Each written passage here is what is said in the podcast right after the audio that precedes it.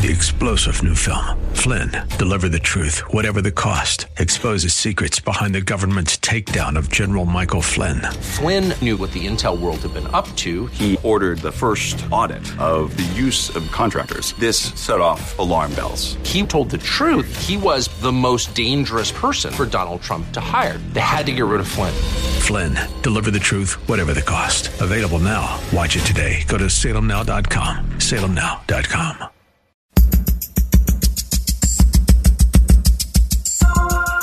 It's Lifeline with Craig Roberts. He's the host of Northern California's longest running conservative talk show. He's a man with a message, a conservative with compassion. He's Lifeline's own Craig Roberts. Good afternoon, Northern California. Welcome. Just about five minutes after the hour, 5 p.m., as we welcome you to another edition of Lifeline. Keeping you company Monday through Friday at this time, as we typically do, addressing issues that impact your life, your world, and your Christian walk. Any cursory view of the evening news or look at what's trending on Twitter or, for that matter, um, gaining likes on Facebook tells you a lot about what's going on in our culture today. And, and so, too, I think, can the crime rate, divorce, marriage statistics, even church attendance for that matter. It all points to a core shift in our society, its values, and as a result, where we stand as individuals as much as a nation on many of today's so called hot button issues. You know the issues abortion, gay marriage, the environment, politics, and the church, on and on the list goes. Perhaps today, unlike never before, one thing we can agree on, and that is there's very little agreement on many of these issues, either inside or, for that matter, outside of the church. Well, what kind of a position should we stand? How should the church articulate where we stand? And sadly, today, oftentimes, the debate is not how to articulate where we stand, but whether or not we need to take a stand at all.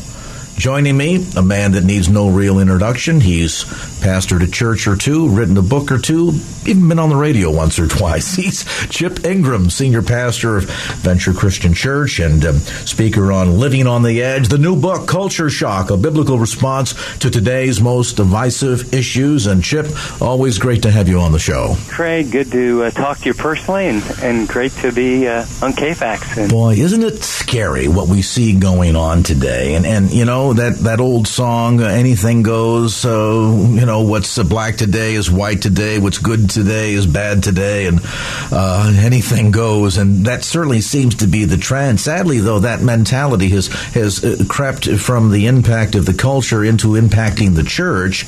And now, as I say, we, we don't debate how we should go about articulating the stand that we have on certain key issues, but rather we fight each other as to whether or not we even need to take a stand. Yeah, that's the thesis of this book. This book isn't about culture wars. It's not about blaming, you know, Hollywood or the educational system or the government. And this book is really addressed to us inside the church who say we love Christ. We unashamedly believe the Bible's God's word. That you know, we believe that uh, the second person of the Godhead uh, left heaven, was born of a virgin, uh, lived a perfect life, paid for our sins on the cross, died, rose again the third day ascended to the right hand of the Father, and gave us this amazing mission to declare to all the world that our sins have been forgiven by what he did at the cross. And it's the gospel, it's the good news. And that inside of that, then a new life always begets a, uh, a new life change. And so, you know, that's my concern is that Christians don't live like Christians, and part of it is ignorance, and part of it is you know, as I talk about in the book, uh, so much of those hot topics are really symptoms, and underneath, whether it's abortion or human sexuality or cohabitation, adultery, fornication, sexual immorality uh, was rampant in the first century, and it was a strong challenge as believers came out of that lifestyle. And the same uh, with regard to their their challenges politically. I mean, Rome was the powers. Caesar wasn't just the emperor; he was God, and to not worship him was to be an atheist. And and so, you know, I think we're just returning to a day where uh, Christianity is going to be a lot more like the first century. So, how do we winsomely, lovingly uh, declare the truth by what we say and by what we do? And I think we need to bring a lot more light than heat. And this talks about how do we do that inside the church first before we export it. And of course, one of the big challenges here, Chip, is the fact that it, it, it, at the core is oftentimes not just a matter of how do we go about declaring the truth, but how do we go about arriving at what the truth is. Now, certainly from a, um, I'll, I'll, say a conservative um, um, viewpoint, from a Christian conservative viewpoint, we understand that, that God's word is the ultimate and final arbiter of truth. But it's sad today because, you know, when I grew up uh, 150 years ago, uh, we knew that truth existed. We knew that there was an absolute truth, absolutely. And today we've gotten into this paradigm shift where now the debate is not what truth is, but that there is not just the truth, but a truth. There's your truth and my truth, and it's it's all wrapped up in this so-called uh, moral relativism as of today. Well, one of the things I do in the book, I had uh, the privilege in my journey of. Um, I, I draw a, a little picture. I just came back from a book tour. Did about I literally got to take the pulse of evangelical Christianity from the North Michigan as far south as Fort Lauderdale, the middle, Dallas, Fort Worth, Atlanta, and West Coast. And um, you know, I wanted to get everything down to one picture. So I had this slide made of a, a iceberg. If people can imagine an iceberg, and above it the iceberg of the symptoms. And the big symptom is sexual immorality, whether that's abortion or cohabitation or um, homosexuality, and then politics is uh, certainly a live issue, and and then uh, the whole environmental issues. And what I did is that's above, that's ten percent, and those are the symptoms. And right underneath that, under the waterline, it really what you talked about. The real issue is um, is, is what's true, and is it relative or is it absolute?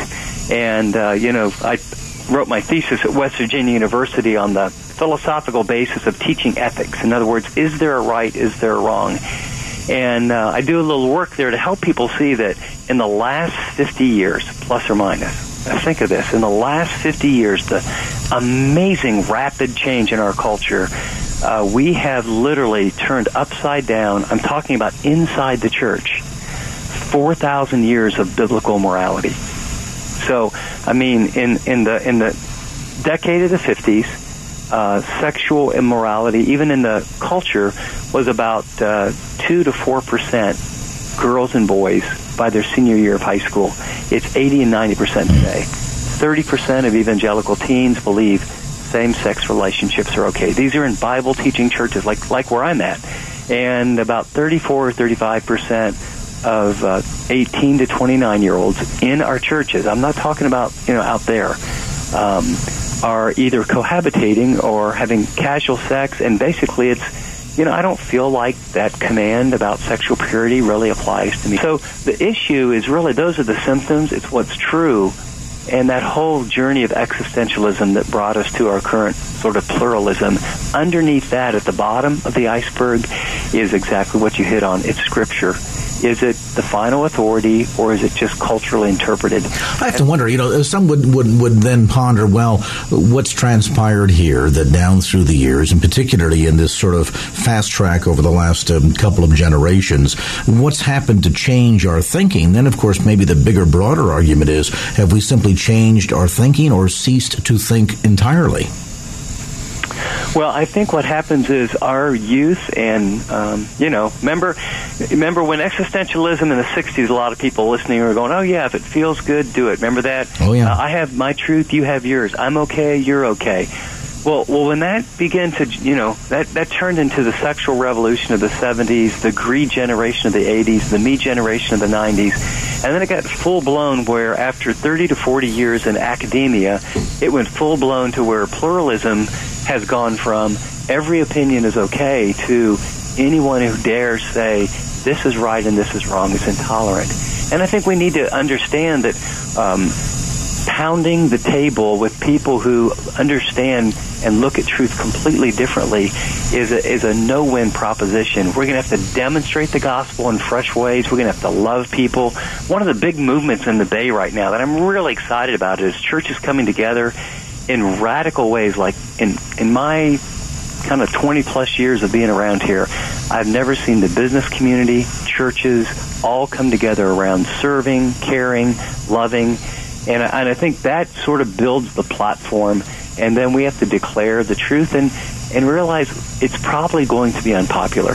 And we do have to do some um, platform rebuilding, don't we? Because, as you point out in the book, and I quote you here, sexual immorality has become so acceptable, even in the church, that we've lost our moral distinctive, and as a result, our platform to share the good news. Well, I mean, it's just it's the reality of you don't live any differently than me and and maybe why God put this so deep in my heart was that's why I rejected Christianity. You know, I grew up in the church. I, I watched people live just absolutely uh, lives of duplicity, and it was forget it. I don't believe any of it. But what I what what gives me hope is I met uh, you know my heart was very you know, into sports and, you know, I went to school on a basketball scholarship, I got around some athletes who didn't push me. They lived the life. They gave me a New Testament and they said, read this, ask God if he's really real, read it with an open mind. And they, their lives were the kind that I thought, hey, I, want to be like them. I want to have relationships like them. They were authentic. They were transparent. When they blew it, they owned it. And they were good. I mean, they were the kind of people that they had excellence. And think that's the kind of platform the early church had. I think that anytime you see God moving, that's the kind of platform in business and sports and education. And I think that's what has to happen. Christians living like Christians in the church. And so this book, what, what I what I realize is most people, when these topics come up, are either silent. They don't say anything, either because they don't know what to say, or they realize they're going to be criticized, or they come out so strong and so angry that you know, we shake our head and we realize, you know, we might agree with some of the content, but the way they're saying it, again, just um, removes any platform and basis because it's so unloving. Well, and, and, when you take the charity out of this, then all of a sudden you, you, you, you set up a combative situation. Well, certainly people are immediately going to be not just on the defensive, they'll in fact move into an offensive position. And now you find yourself sort of uh, shrinking back and saying, well, okay, don't want to dare go there because I know what's going to happen. And, and therein lies then the loss that we lose of not just the platform, but the influence that we as the church should have. Uh, and not not just to say, let's see what we can do to sprinkle some truth into culture, but in fact to lead the culture. It is the topic of a new book called Culture Shock, a biblical response to today's most divisive issues. We're going to take a brief time out, come back to more of our conversation with Pastor Chip Ingram as this edition of Lifeline continues. And now back to Lifeline with Craig Roberts. Back to our conversation. Pastor Chip Ingram is with us on this edition of Lifeline. We're talking about his new book, Culture Shock. And Chip, uh, just before the break, we were talking about this this slow slide into moral relativism, um, this abandonment of the sense of absolute truth, and then of course we also get into this challenge that the church often faces, as you were alluding to, that we we either take one or the other, meaning that we either promote the truth without love um, as if it's an either or, or share love without the truth. And this is not really a case of either or, is it? It's really both and. Well, when it's not both and, it doesn't work at all. And uh, I remember when I was teaching on probably the most controversial subject of homosexuality. Uh, the evening we were filming it because what what I realized was there's a lot of people that are not going to read a book. There's a lot of parents that are not going to bring up these subjects, and so we put it on a small group uh, DVD and also just digitally. And so as I went around the country, I met people everywhere who just said, we use these for family devotions, our small group, our Sunday school class. We've never talked about homosexuality in church or human sexuality or cohabitation or politics. And, um, and so that was the passion behind it. But what I can say is, the night I was teaching on homosexuality, I mean, you know, we're in the Bay Area and, you know, in Santa Cruz, of course, you know, I lived there 12 years and, you know, had lots of people both in and outside the church, in and out of the lifestyle, and you know, we had a great ministry too, and friendships, and talked very openly about those things. And so I was walking, I kind of hang out for 10, 15 minutes just to see who's here, say hi to people. And I walked up to a guy and he bumped me and he said, hey man, this is, uh, this is going to be pretty interesting. And there were some notes and it said, what do you say to a gay friend? I said, well, why do you say that? He goes, well, I've been in the lifestyle my whole life and my friend said I should come, so I'm here. So what do you say to gay friend? I'm a, I'm the gay friend, and uh, and so anyway, I said, well, where are you from? And we got a conversation. He stood up. We talked for you know eight, nine, ten minutes, and I said, well, hey, I'm, would you do me a favor, a huge favor? And they said, I don't know. I mean, we kind of hit it off. I said, when I get done, you're going to listen like few people. And I want to be fair to your position. I'm going to talk about sort of the historic Christian position, and I'm going to talk about, you know, the gay position. And I really want to be fair. I mean, even body language, statistics, everything. When I get done, would you come up? Because I'm going to do this again tomorrow a couple times, and honestly give me feedback. He looked at me, kind of slouched, and goes, "Yeah, I'll do that." So anyway, I get done, and you know, I'm wondering if he's going to come up, and so I, I get done with everything, and this guy comes up, comes up with his friend, and and I literally pulled out my pen and I took the back of my notes and I said, "Fire away." I mean, he said, "Well, let me tell you something." He said, "How you started it kind of blew me away." I said, "Well, how's that?" And this gets to your point. He said, "Well, you started out and you apologized to the gay and lesbian community." And I thought, "Man, are you kidding me? I can't believe you did that in church." And then he said, "A lot of us don't know much about Christianity, but under this big banner of Christianity, there's these people, and they say they're Christians, and they hold up placards and they scream and yell, and sometimes they're violent, and and."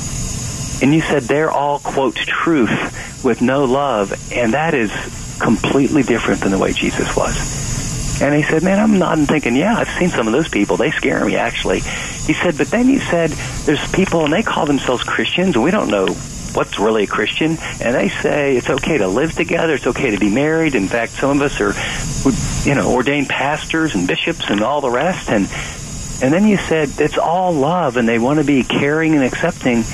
But you said, how loving is it when you know that the average lifespan of a male homosexual in, in the San Francisco Bay Area is age 43? I mean, if I knew someone was doing something that caused them to live maybe 30 years less and didn't tell them, how loving could that be? And he looked at me and goes, I never thought about it that way. So he said, you know, and he gave me some good feedback, and you know, it was very interesting when I got done. And you know, as God is always teaching and prompting you, and we got done, and we just had a connection. And I, I started to reach out my hand to shake his hand and thank him, and I realized, you know, the Spirit of God kind of whispered, "This guy does not need a handshake." You know, he needs a hug. And I said, man, can I give you a hug? And I did. And, you know, we built a connection there and with his friend. And I, it was one of those moments I thought, oh, God, your word's powerful. When you really love people, even if you disagree. And, you know, then he began to tell me all of his journey and what he'd been through. And, uh, and what you realize is when you have compassion and you care about people, and now he didn't agree with a lot of what I said, um, eventually that ends up being a really wonderful story from you know God's kingdom perspective. But what I saw was, you know, Craig, if we can know what we're talking about, if we cannot be threatened, we cannot be defensive, but we have to be bold and courageous and really just the the metaphor for me is light. Bring light, but people have to sense that you really care about them. And when that happens, I just I just think a lot of this stuff melts away. So, so you mean that basically sharing this truth in love, a lot like um, who else? Oh, Jesus. you know, it's amazing how we tend to go for, and we've all had these these uh, conversations or heard these stories. You sit down with uh, a non-Christian individual, a friend, an acquaintance, and, and say, "Well, now tell me your perspective on what the church is against." And they go through the whole laundry list. The church is against, uh, you know, sex outside of marriage and uh, divorce, and the church is against homosexuality and abortion, and on and on the list goes. And they say, "Okay, now tell me what the church is for." And there's dead silence and it's that lack of balance. It's that that that uh, sometimes the ability to truth tell, but to fail to do so in love, or to so in thoroughly embrace the love side of the story that we fail to tell the truth. And yet you look at Jesus, who was ultimately bold in all that he proclaimed when he was active in his ministry on earth. And yet everything that he said was always demonstrated with heartfelt love, demonstrative compassion toward the people that he was interacting with. Look at the woman at the well.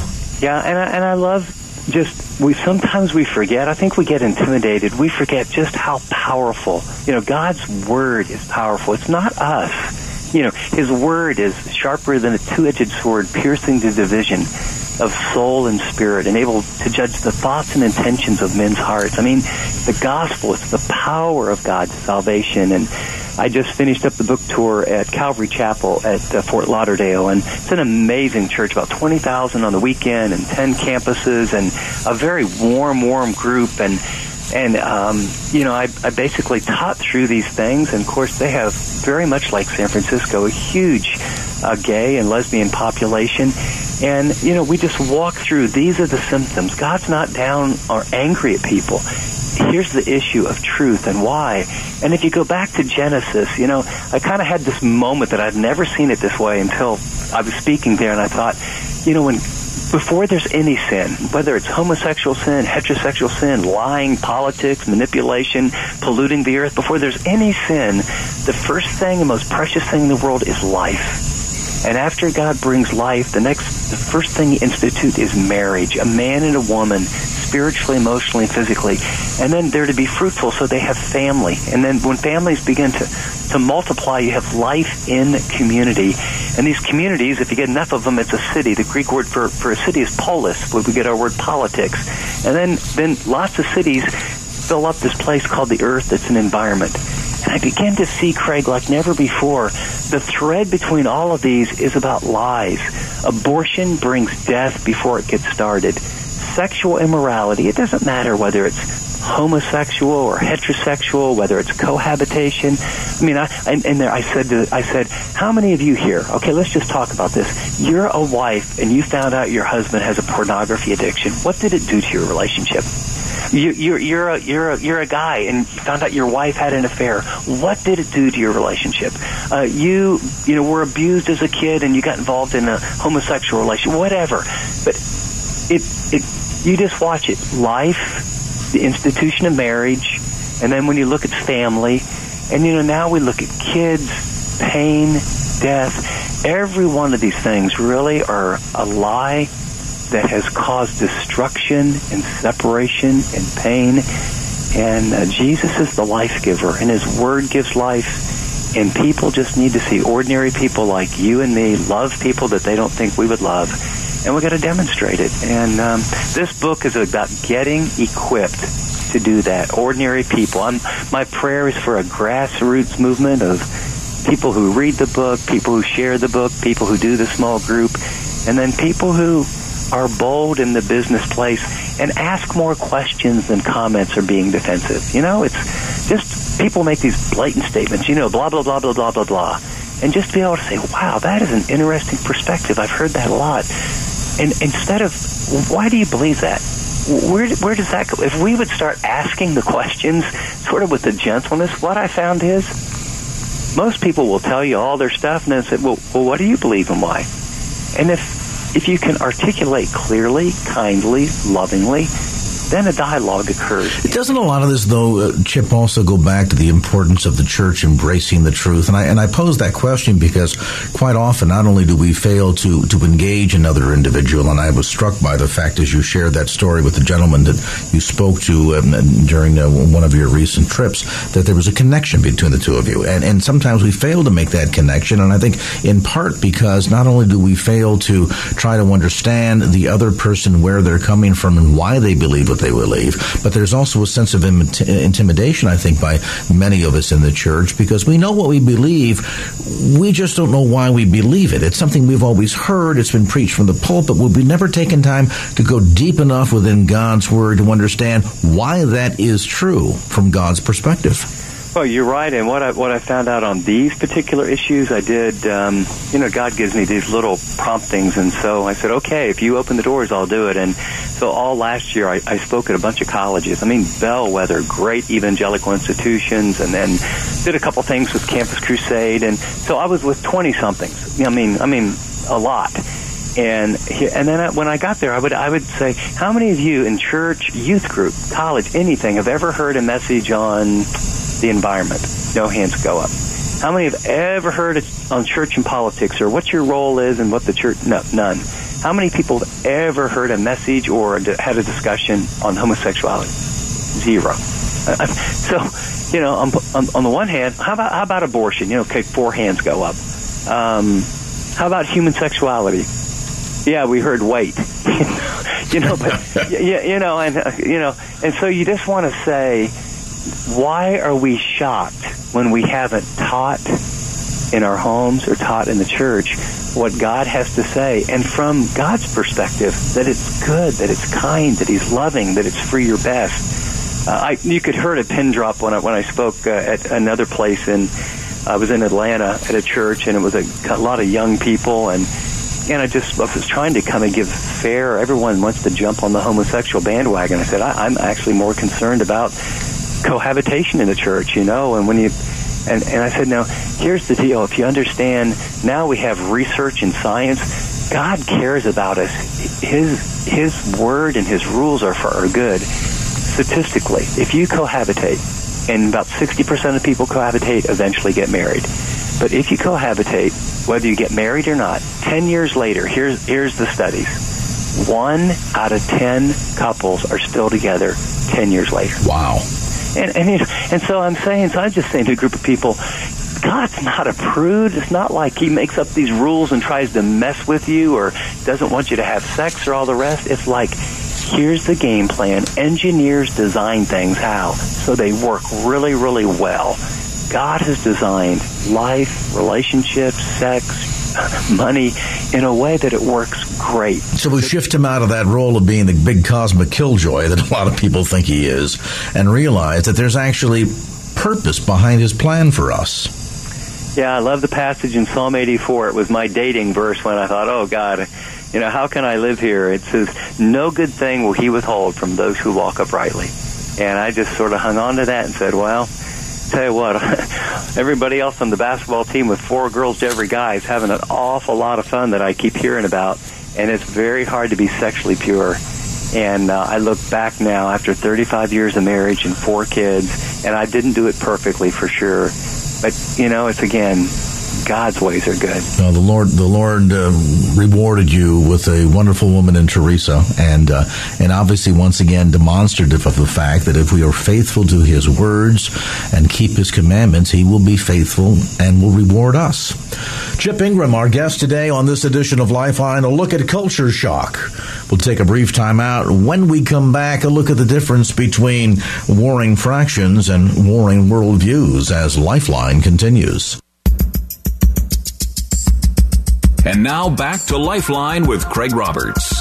Back to our conversation with Chip Ingram. He, of course, author of Culture Shock, a biblical response to today's most divisive issues. The new book, by the way, published by Baker Books. You'll find it at bookstores around the Bay Area through Amazon.com. And you can also get more information on Chip and the book on his ministry website at livingontheedge.org. That's livingontheedge.org. You call the book Culture Shock, yet we know that we're in the middle of culture wars. There's a sense of war warring world views, to be sure. Sadly, though, Chip, as you've been pointing out, we sometimes reduce this down to simply warring people. We see each other as the enemy as opposed to really understanding who the enemy is and what he's done here in terms of leading us, including the church, quite frankly, down this slippery slope away from absolute truth into sort of this dissolving of our moral compass into situational ethics and, and relative truth. The big question is, how do we get back to understanding that there are absolute truths?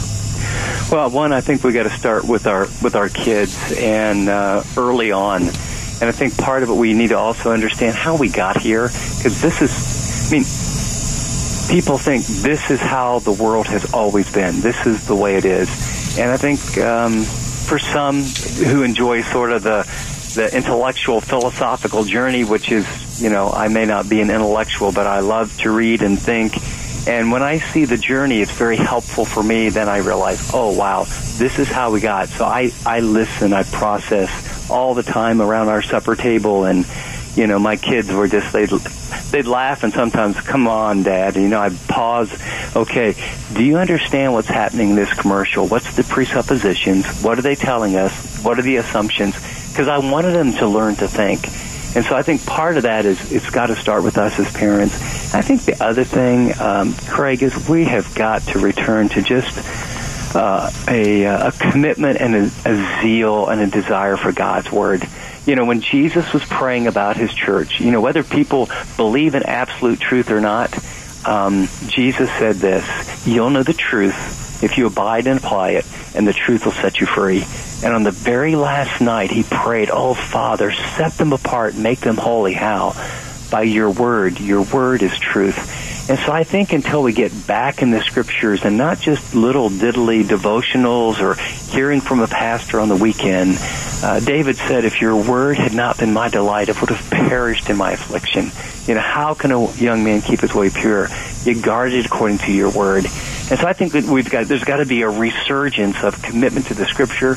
I don't think you can take in the scripture and let the Spirit of God get it down deep in your soul and still have situational ethics or moral relativism.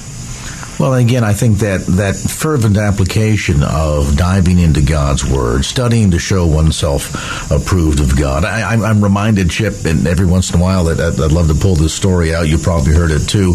Um, when he asked the question, well, now when someone gets a job working for a bank, my goodness, uh, bank tellers uh, deal with tens of thousands of dollars across that teller's window every day, and there's so many reports about uh, falsified bills going around and so forth. So, how do they learn how to memorize what all those phony bills look like? And the simple, true answer is they don't teach them what all the false bills look like because there's dozens of them out there. But what they do is they teach them to study what the real bill looks like. And when they study that bill, commit it to heart and to memory, the minute false bill comes across their desk, they'll know it. And I think the same thing is true when it comes to truth.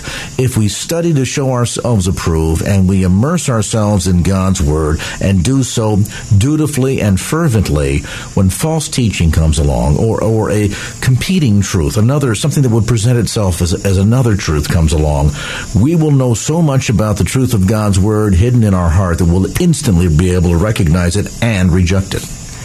Well, I really agree with you, and I have to say, you know, I've, I uh, ended up not really un- intentionally. I, I always kind of went back and got more education just to get to do the next thing. And my, my parents were educators, but I never was really all that impressed with education. And I mean, I mean, it's been very helpful, and I'm glad I had to learn a bunch of languages. But it was hard, and I didn't really like it a lot, except I like to learn. But here's what I could tell you: of all the people that have taught me the most, that had the greatest impact it was a bricklayer in West Virginia with a high school education. And what he did is he helped me develop the habit of making the very first appointment every day to get a great cup of coffee, open your Bible, read systematically, slowly, uh, meditatively, talk with your Heavenly Father, and literally ask Him, You know what's coming today. And beginning to master and read through the scriptures on a regular basis and I will tell you, I think that practice has been more helpful than all the Greek and Hebrew and degrees and anything ever. It has been holding on to God's Word, memorizing key passages, hearing God speak to me on a daily basis. And, you know, after the services, you know, I, I hang out and, and just talk with people what's going on in their life, Greg. And, you know, a lot of the problems that we get into, we're, we're trying to fill a hole. We believe a lie. And I most always, I try and do it as gently as possible. And they talk about, you know, I got this addiction, I got that addiction, this has happened, I lost my job. And, you know, this, and I just, can I just ask you something, you know, very gently? Tell me a little bit about the habitual habit of you being in God's Word. And, and you know, their eyes kind of look at their feet. Uh, you know, I don't really read the Bible at all. And it's just like, okay, so you have a car and you put no gas in it and you just cannot figure out why. It's not running at all or running well.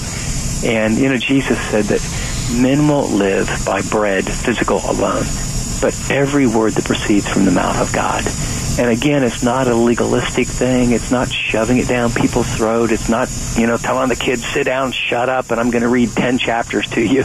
but it's, it's from the heart. It's life and um, that's my heart's passion. And uh, I, I would long to just to see those listening to us now to say, you know, what would it look like to block off 15 minutes first thing in the morning? And I, I will tell you what, I don't know what problem, what issue, what challenge. We all have relationship issues. We've got marriage issues, single issues, financial issues, emotional issues.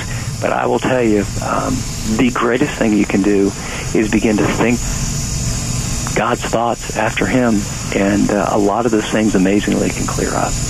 A look at culture shock, a biblical response to today's most divisive issues. The new book, again, published by Baker and available at bookstores throughout the Bay Area, Amazon, and of course through the Living on the Edge website at livingontheedge.org. That's livingontheedge.org. Chip Ingram, Chip, as always, brother, a delight and a privilege to have you on the program. Look forward to visiting with you again real soon. Well, thank you, and we are so deeply grateful. Actually, many people may not know that I think the second station we ever ever we're ever on with thanks to KFAX and the journey with you guys, and God has really blessed us, and we're very, very grateful. So All right. Well, we appreciate. Ahead, man. We'll do. You do the same, and uh, we appreciate the partnership in the ministry. There's Chip Ingram. And now back to Lifeline with Craig Roberts. How many believers today? Maybe, maybe privately, you might even admit this for yourself. You can tell people what you believe, you just can't tell them why. We're going to talk a bit about that today as we meet a very special guest. Certainly a very familiar voice to KFAX listeners. He's heard weekday mornings at 7:30 a.m. here on KFAX. Senior pastor at Parkside Church in Cleveland and Alistair. Great to have you on the program. Thank you, Craig. It's very kind of you, and uh, it's, a, it's a treat always to talk with you. My goodness, 30 years. Uh, the Lord has done some amazing things over the course of the last three decades. Could, could you ever have imagined when you came from uh, Scotland with your, your wife and young family all that time ago that, that the Lord would have taken you in this direction? No, I, I honestly couldn't, and uh, it seems in some ways as though it was only yesterday. Time has gone by so quickly, as you say, and yet uh, these have been great and privileged years, and uh, I really wouldn't want to change very much about them at all. It's been a peculiar joy to. Uh, first of all, serve this congregation and have them be so long suffering as to put up with me for three decades, and uh, and then the radio program on top of that is a is a is a wonderful opportunity that uh, we certainly are uh, humbled by and don't take for granted. Well, and we don't take it for granted either, Alistair, because I think uh, many of us um, recognize the importance for a ministry such as yours that in in the 30 years has moved, I think, consistently and critically so more and deeper into the arena of, a, of, Christian apologetics, of which, my goodness, if there was ever a day and time when we needed Christians to be prepared to give an answer for the hope that lies within, this is it. Yeah, I don't think there's any doubt about that. And I was listening to your introductory comments, and uh, I, I, agree with you entirely. And uh, a lot of the uh, a lot of the fault, if there if there is an inadequate preparation on the part of uh, Christian people, uh, a lot of the fault has to lie with those of us who are pastors because our role is to prepare God's people for works of ministry, and uh, part of the ministry is the ministry of proclamation. And uh, so uh, we don't want to chide ourselves too much, but we take seriously the peculiar challenges that are represented uh, in uh, the culture here in America, particularly and, uh, and uh, expressly so just in the last few days. Well, and certainly, you know, uh, I think all of us, perhaps begrudgingly, can agree that there have been um, areas lacking in the modern day American pulpit. But that said, the people in the pews have to take a little bit of responsibility to this too. And I think about uh, a wonderful focus that you bring. I was just going through the pages of um, the book that you've co-authored with Sinclair Ferguson, "Name Above All Names." And I just, for the benefit of the audience, let me just quote um, a couple of opening lines here. Uh, Alistair writes, "Jesus." Jesus Christ has been given the name above all names. The names assigned to him begin in Genesis, end in Revelation. Taken together, they express the incomparable character of Jesus Christ, our Savior and Lord. Reflecting on them better prepares us to respond to the exhortations of Scripture, to focus our gaze upon him, and to meditate on how great he is. Then Alistair continues Being able to think long and lovingly about the Lord Jesus is a dying art. The disciplines required to reflect on him for a prolonged period of time and to be captivated by him have been relegated to a secondary place in contemporary Christian life. Action rather than meditation is the order of the day. Sadly, too often that action is not suffused with the grace and power of Jesus Christ. Boy, if anything could could handily sum up some of what we see in the trends taking place in, in the church in specific and in our society at large, that, that certainly summarizes it. Well, yeah, I think it's a. I think it sounds so good. I'm pretty sure that must be Sinclair. but it's right on the mark because we we don't ponder the word the way we used to. No. And to reflect on Jesus Christ, to sit and imagine spending hours just pondering about the amazing gift of God's grace that, that God would be so passionate about his love for the creation that had nevertheless offended him so, and yet still he was willing to send his only begotten Son to die on our behalf. Uh, such a greater love mankind has never known. And, and I think that observation in name above all names is right on the mark that we've, it, we've lost the capacity or the desire or the heartbeat to want to ponder and study on that. And I imagine if we would recapture capture that ability, how the church could turn the world upside down. Yeah, I mean, I I think that you know if you take the average person coming to church, they're they're not asking the question where is Jesus, they're asking where am I, mm. and uh, there's a sort of man-centered orientation to even the study of Scripture and even the way in which uh, the Bible is taught, that sort of reinforces notions that are you know, sort of immediately appealing, but they don't have any long-lasting value. They're not going to stand uh, in the in the challenges of of uh, time when a culture as as ours turns increasingly secular and uh, the Christian church begins to uh, face the challenge of living as a minority. Uh, in in the culture, which has not been uh, part and parcel of the American psyche, at, at least until this point in time. How much of this really pivots on the church, its strength, its understanding of God's word, its ability to make disciples when we talk about the direction or the condition of, of culture and society at large? Well, you know, church history makes it fairly clear, I think, Craig, that uh, that the, the collapse of the church has always been internal you know, it, it has always been able to handle the, the challenges of persecution, the blood of the martyrs being the seed of the church. And when the prevailing drift on the outside has been at its most intense, uh, then the people of God have rediscovered who they are, what God expects of them, and they've they've rallied to the challenge. Um, but but the real danger is the the danger of a sort of internal uh, erosion and uh, a collapse in confidence, a loss of confidence in the in the relevance and in the truth and in the power of the good news itself. And again, many many people who uh, pay lip service to to Jesus uh, will be uh, really uh, struggling to to stand up to the the, the exclusivity of the claims of Jesus that there is only one mediator between God and man, and that is Jesus, that there's only one name by which men and women may be saved, and that is in the name of Jesus. And the, the, the drift in culture in, in our um, uh, sort of deconstructed use of language and our understanding of history is so dominant that uh, it, it's absolutely imperative that uh, those who profess the name of Christ uh, really dig in and understand just what it means for them to be in union with Christ and what a man in, or a, a woman in Christ really is. If you've just joined our conversation tonight, Pastor Alistair Begg with us on the program. He, of course, is the host of Truth for Life, heard weekday mornings at 7.30 a.m. We're going to take a brief time out.